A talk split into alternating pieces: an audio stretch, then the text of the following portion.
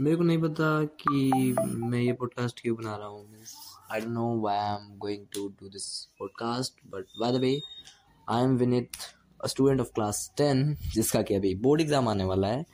Right now twenty seven of February से board exam है. Today is twenty fourth February and I think it's not easy for me to tackle this situation.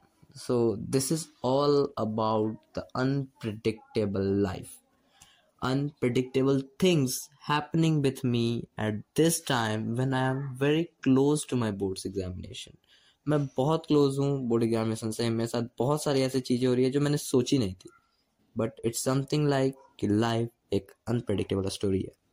So wait for our second episode